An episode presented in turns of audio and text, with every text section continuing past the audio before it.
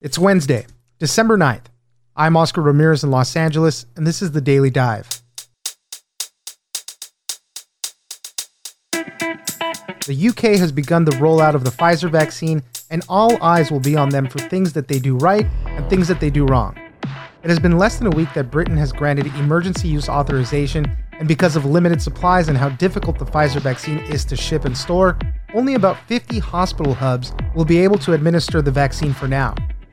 Joanna Sugden, assistant editor at the Wall Street Journal based in London, joins us for how the vaccine distribution is going in the UK. Next, President Trump continues his fight to overturn the election, but his protracted fight is causing rifts in the Republican Party, with many party leaders supporting the president's claim of a stolen election and Republican governors that have certified his loss. David Siders, national political correspondent at Politico, joins us for how the president's influence impacts the party in the Georgia Senate runoff, the midterms, and 2024. Finally, businesses across the country have been hit hard by lockdowns and restrictions.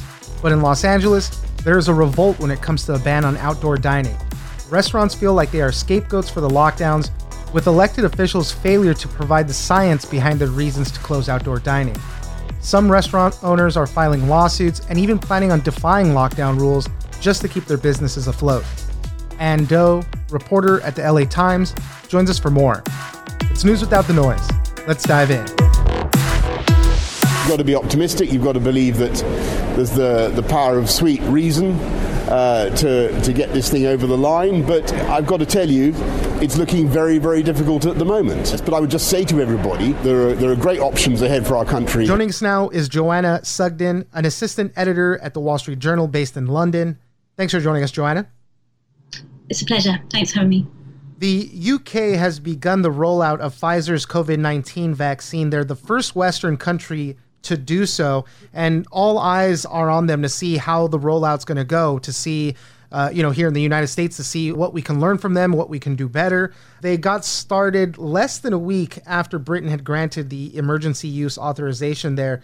And the first people to get them were a 90 year old woman named Maggie Keenan and also uh, William Shakespeare to elderly people and one called William Shakespeare. There's been plenty of jokes flying around about that all's well that ends well being my favorite one yeah but it's great news and people are understandably excited but there is also a sense of caution at the same time but yeah it's, it's fantastic news at the end of a difficult year yeah, let's talk a little bit about the caution. There has been some aversion to people wanting to take the vaccine. I guess there was a poll in the UK that said about 79 people said that they would take it. In the United States, it's a little different. It's a lot less. It's only 64% that said that they would take it right away. There's kind of less anti vax sentiment in the UK, I would say. There's a min- minority of people who have, since the pandemic started, gone out on anti lockdown protests or anti vaccine protests more recently, kind of fueled by things they might read online about what the vaccine contains misinformation about how the speed of the vaccine um, and how quickly it's been approved. But the regulators are extremely stringent and they have approved things concurrently rather than sequentially, and that's how they've done it so quickly. But yes, there is a small pocket of people who are against taking the vaccine. We think about a third, according to recent polls. Let's talk a little bit about the distribution and how all that is going to go. As far as doses go, it seems like the UK only has about enough doses for about 20 million people, and maybe about 7 million doses they said that they'd get by the end of the year. And to kind of complicate that, we know that Pfizer's vaccine specifically is very difficult to ship and store. It has to be kept really, really cold and in special refrigerated units. That means that only about 50 hospital hubs there in London will be able to distribute this. That's across England, yeah, 50 hubs across the whole of England at the moment. That's their initial thing just this week. That's how they're starting off. So they're vaccinating the vaccinators and also vulnerable people, vulnerable elderly people who might be coming in for an operation or being exposed to the hospital setting anyway. So they vaccinate them while they're there. On the doses, they have ordered 40 million from Pfizer, but the UK has taken this kind of portfolio approach to the vaccines where it's has orders with seven companies who are developing vaccines, and that's how it hopes to reach the whole population. I think it has 100 million on order from AstraZeneca and Oxford University, the vaccine that is teeing itself up for emergency use approval in the in the coming weeks. Talk a little bit about some of the other obstacles with this in distributing the vaccine. I know that some of the laws were changed there to allow student doctors and even dental workers to administer this. But beyond that, the shot is so tricky to administer because, as we mentioned, some of these sub zero temperatures that it needs to be kept in, and they're not in ready made shots, they're in bigger vials. So some of the people administering the shots are, uh, shots are saying, you know, it's a little trickier than usual. Absolutely. It's not just sub zero temperatures. We describe them today as subarctic. Minus 94 degrees Fahrenheit is the temperature at which this vaccine can survive for six months. If you take it out of that and thaw it, it can survive for five days at a normal kind of refrigerated temperature between two and eight degrees. But, but beyond that, it, any warmer than that, and you've just got two hours before it becomes unviable. So it's being shipped across from Belgium, where it's produced in these huge kind of 975 dose packets. And as soon as you crack those open, that kind of begins the process of thawing, and you have to use them all at once. So that's the challenge faced by smaller, particularly nursing home providers who are desperate to get this vaccine out to their residents. But the challenge with this particular vaccine, which has to be kept in such specific conditions, is that there are logistical challenges which still have to be overcome to get it into these smaller providers. And that's what the National Health Service, which is distributing the vaccine across the UK, is trying to overcome at the moment and work out how it does that safely and so that vaccine isn't wasted. I think that's why they're also pinning a lot of hope on the AstraZeneca vaccine, which can be kept at more normal temperatures and is a lot cheaper. The Pfizer vaccine is one of the big ones. It has an efficacy rate of 95% after the two doses. They say the protection starts after about 10 days. So, I mean, it's a very effective vaccine against COVID 19. And, you know, it's just kind of the rollout is difficult, right? In the United States, we're prioritizing people in nursing homes and healthcare workers. I know it's very similar there in the UK as well. So, the Government Scientific Advisory Group has developed a kind of roster of who should get it first, and it does have care home residents at the top, but unfortunately, at the moment, that just doesn't seem to be practical in this initial wave. They're very much hoping that by Christmas, they will have established a, a way of getting these vaccines to people who can't get to a hospital which has a huge ultra low temperature freezer, but they're not there yet. And that's the challenge. Joanna Sugden, an assistant editor at the Wall Street Journal based in London. Thank you very much for joining us. Thank you for having me.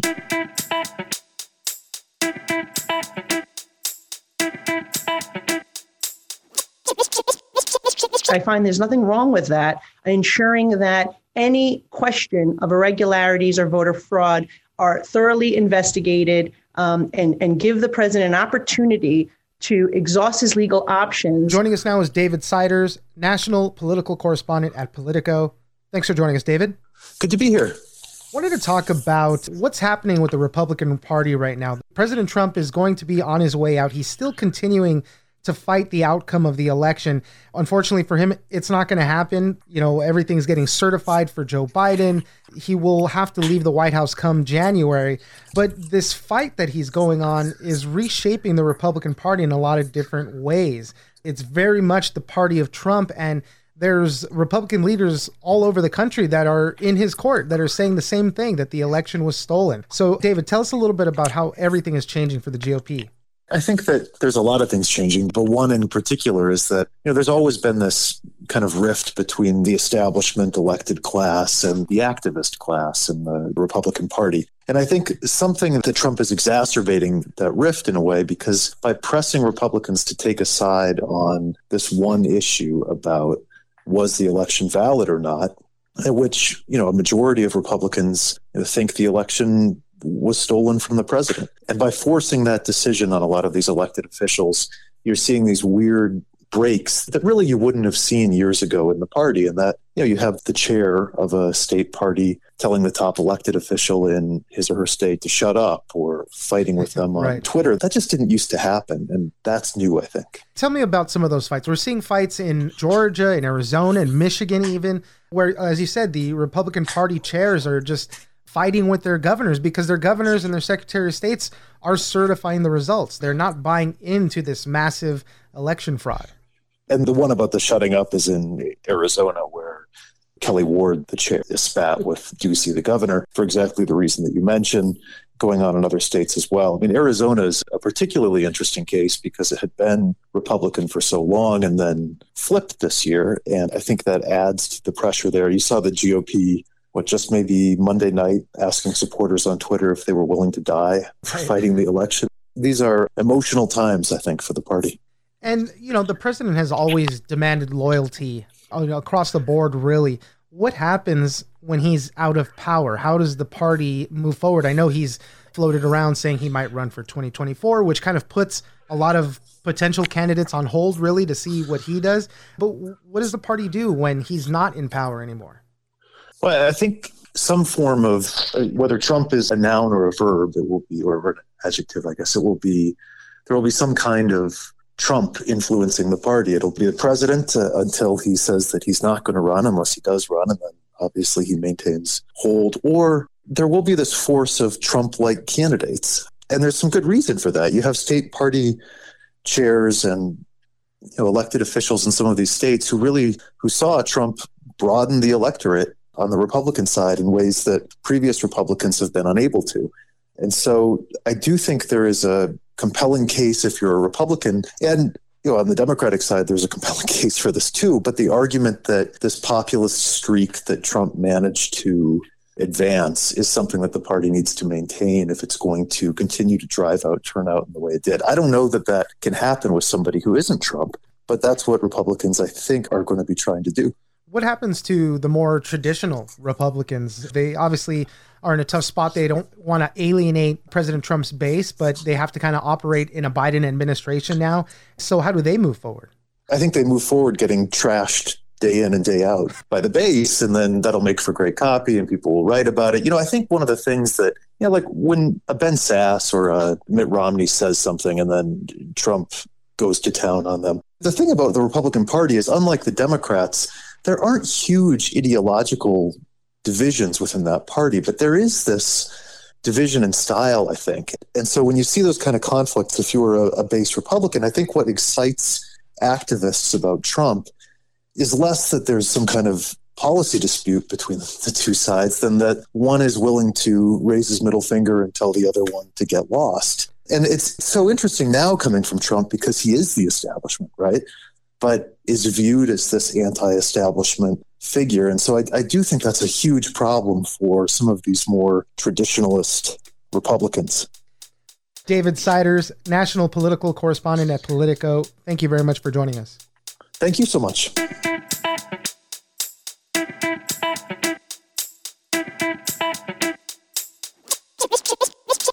I'm losing everything. Everything I own is being taken away from me and they set up a movie company right next to my outdoor patio. Tell me that this is dangerous, but right next to me as a slap in my face, that's safe. Joining us now is Anh Do, reporter at the LA Times. Thanks for joining us, Anh. Thanks for having me, Oscar.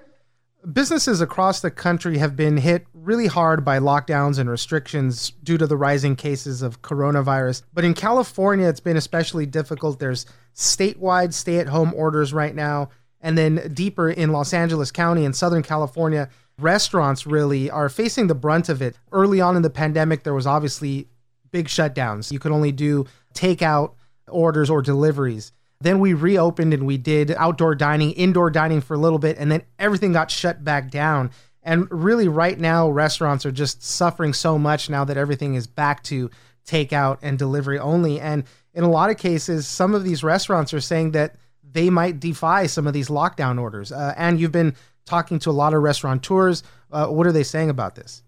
Well, they're saying that they complied with, quote, every demand, unquote, set down by the state and they've spent thousands of dollars disinfecting multiple times, sometimes at all the different restaurants that they own. And now, heading into the holiday season, which they're banking on to help rescue the hugely tanking year they're closing down again. Some of these orders that they have to close down, they're they're saying that they want to go against. There was actually there's a lot of lawsuits going on right now about this, and a judge just said that LA County's ban on outdoor dining is going to have to expire December 16th after the three weeks that they set it up for, and that they're going to have to conduct a risk benefit analysis to extend the closures if they want to. They're going to have to present a lot of evidence for that. And one of the cries that we keep hearing is, we're doing this because of the science. Well, you know, LA County was confronted with this, saying, tell us what the science is behind this. Is outdoor dining really a big vector for transmission of coronavirus? And they didn't really have anything. What did the restaurateurs and the people that you talked to have to say about that part of it? Some of the folks I talked to, Oscar, they're asking whether 200 people in a grocery store is safer than 200 people in a restaurant.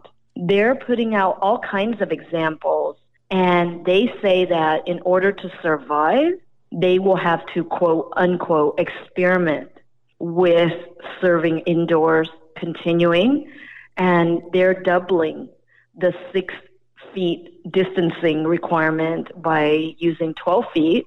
And they're saying just come on down. If you don't have a mask, we can provide you one upon entrance. But one restaurant in particular, Basilico's, an Italian place in Huntington Beach, has made national headlines because they don't allow masks. I went in there to try to interview some people yesterday, and the waiter told me politely, if you want to stay in here, please take off your mask, ma'am. Wow. And they're almost sold out of their house t shirts, which says, leave the mask, take the cannoli. right. And that's a twist on the Godfather film. Huntington Beach, for its part, has always been kind of against a lot of these rules, definitely against mask wearing. There was rallies there and all. So definitely a place where, where that is kind of taking place. But there's penalties involved for restaurants that go against the rules, hundreds of dollars in some cases.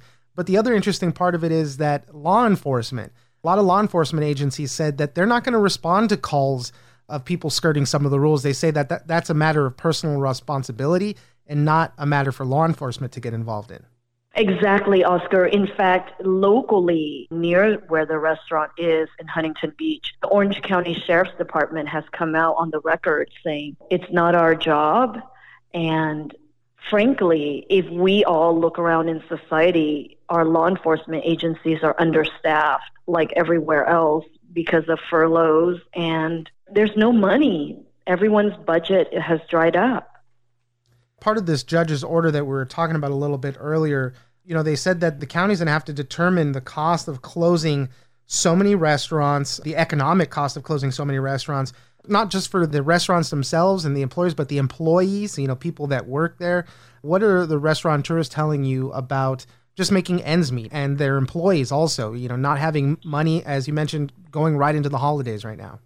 I'm glad you asked that because I spoke with Dino Ferraro, and he's the chef at Capone's Italian Cucina and the Black Trumpet Bistro in Huntington Beach as well. And he told me he has 58 employees total, and that for him means that 58 families are getting fed. So he wonders how he can even bring up the subject of layoffs at this time he's owing you know more than a hundred thousand dollars in back rent and these landlords according to him, are not giving them a break at all or any kind of discount.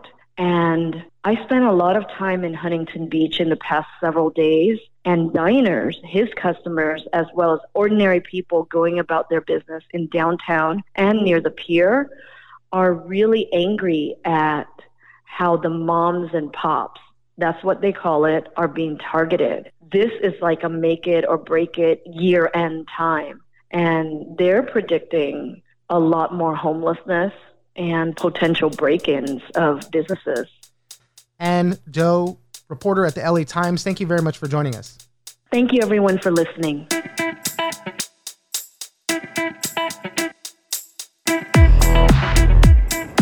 That's it for today. Join us on social media at Daily Dive Pod on both Twitter and Instagram. Leave us a comment, give us a rating, and tell us the stories that you're interested in. Follow us on iHeartRadio or subscribe wherever you get your podcasts. This episode of The Daily Dive is produced by Victor Wright and engineered by Tony Sorrentino. I'm Oscar Ramirez, and this was your Daily Dive.